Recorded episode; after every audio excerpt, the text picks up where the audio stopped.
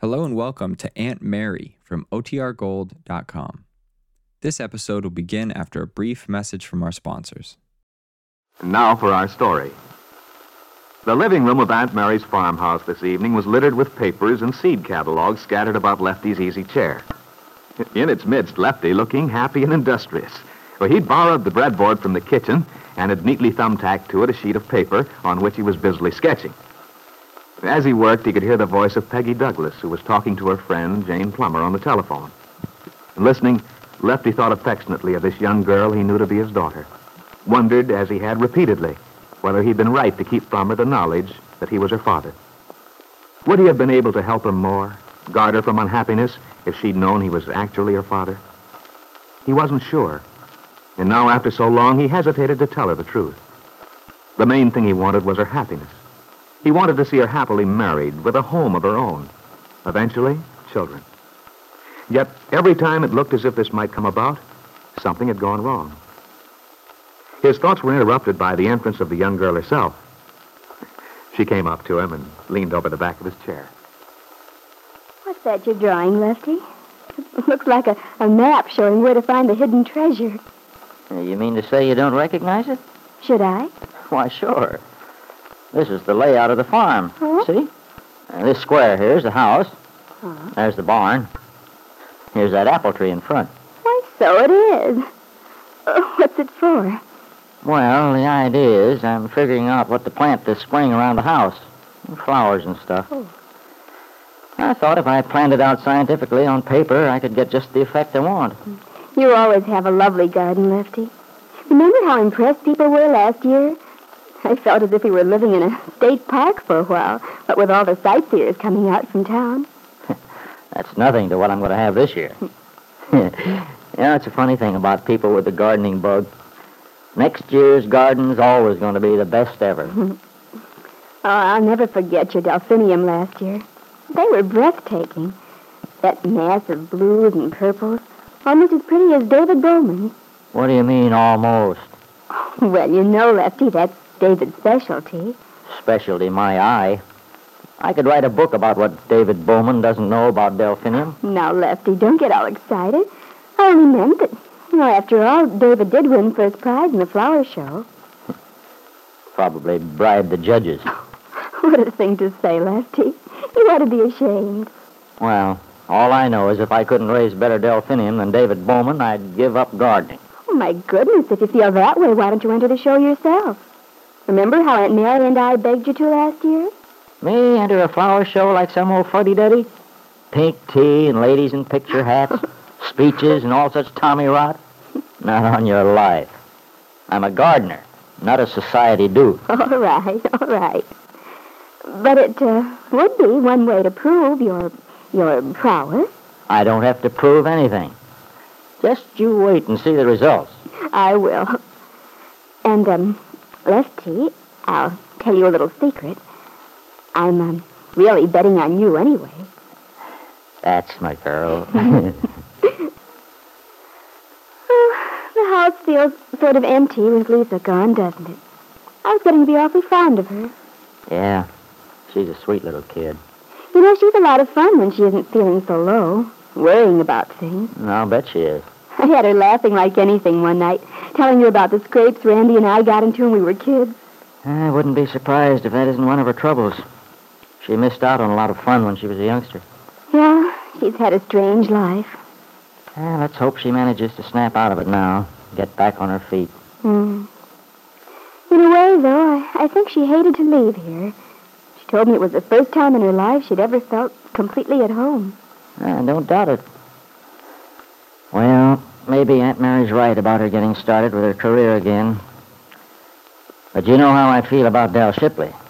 What good that woman can do is beyond me. However, it remains to be seen. Didn't you say you were going over to Tom Gardner's tonight? Yeah. Tom's driving over to Stanton in the morning. I want him to pick up a bale of chicken wire for me. Uh, out of it at Swanson's. I guess I'd better be on my way at that. Oh, I'll go. Hello, Peggy. Oh, come in, Bill. Hey, Nice to see you. uh, Is Aunt Mary home? No, Aunt Mary went into a lecture at the school. But Lefty's here. He and I were just talking. Lefty, here's Bill. Good evening, Lefty. Hello. You're looking mighty industrious there. I managed to keep out of mischief. I guess Peggy told you Aunt Mary's not here. Uh, yeah, I was sorry to hear it. I uh, had something I wanted to tell her. Well, she probably won't be back until late. Those meetings go on and on. Maybe you better come back tomorrow. Oh, I don't think it'll be very late, Lefty. Aunt Mary said the speeches were going to be limited to ten minutes. You might as well wait, Bill. That is, if you have the time. Tonight time's what I have the most of. On my way over here, I was even thinking I ought to take up a hobby or something. oh, that's a good idea. Look at Lefty.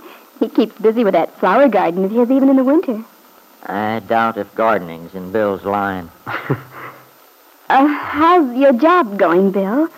I saw David Bowman, and he said you were awfully busy. Uh, yeah, we have been. I enjoy it, though. That's good.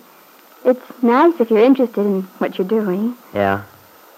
Yeah, I've been meeting some swell people, too. People I didn't even know lived in this locality. It's nice to feel you can help them get rolling. Must be. By the way, Lefty, hadn't you better get started? It's almost nine. Oh, I'm in no rush. Oh. Bill, I was thinking I'd make a pot of chocolate. Would you like some? Yeah, sure. All right. Uh, Lefty, what about you? No, thank you. Why don't you come out and give me a hand, Bill? Okay. Uh, see you later, Lefty. Take your time. I'm, I'm getting to be quite a cook since I've been batching it. I can whip up practically anything that comes out of a can. Oh, fine. You'll have to come out and make dinner some night so we can try you out. oh, you mean Lefty? yeah, he certainly gives me the old freeze every time I come out. I know. It's a shame he feels that way. It's just that he's so awfully fond of me. He's apt to be unreasonable sometimes. Yeah. Oh, well, it isn't that I blame him for wanting to protect you, Peggy, but... Oh, gosh, you and Aunt Mary have been so wonderful, and... Well, Lefty always makes me feel like a first-class heel. Oh, don't worry about it, Bill. He'll probably get over it eventually. I don't know. Well, what can I do? oh, you just sit down and talk to me. This'll only take a few minutes. Okay. I'm sorry Randy isn't here tonight. He's been wanting to meet you. well, if he's anything like Lefty, he'll probably give me a punch in the nose when he does. no. Randy understands how things are. Although he does have a sort of big brotherly attitude toward me from when we were kids. The way that boy used to boss me around just because he was older. and I suppose you never got back at him either. oh, I managed to protect myself pretty well. I bet you did at that. Gosh, it's nice to see you, Peggy. Seems like years. You're looking wonderful. Oh, I've been feeling awfully well lately. Sort of contented in a way. I guess it's because I made up my mind what I wanted. You did? Uh, do you mind telling me what it is? Oh, it's very simple. I mean, I realized that I wanted to stay here on the farm, that I didn't belong in the city. This girl who was staying here, Lisa, was a dancer. The more I heard about that sort of life, the happier I was not to be in it. May be exciting and all that. Yeah, I know what you mean, Peggy, because I went through more or less the same thing when I decided to take this job with David Bowman. I'm awfully glad I did now. I'm sorry Aunt Mary isn't here. Well, I'm sort of glad she isn't, Peggy. Now I can tell you first. Tell me what? Has something new happened? Yeah. Uh, Kit came to see me last night. She told me something very surprising. Yes. Peggy, Kit's going to give me a divorce. Bill wanted to see Peggy's reaction to his news, but at the last minute he didn't dare look at her. Was almost afraid to know what her expression might reveal. And so he hadn't seen Peggy turn away, too, for the same reason. It was something neither of them had really expected to happen.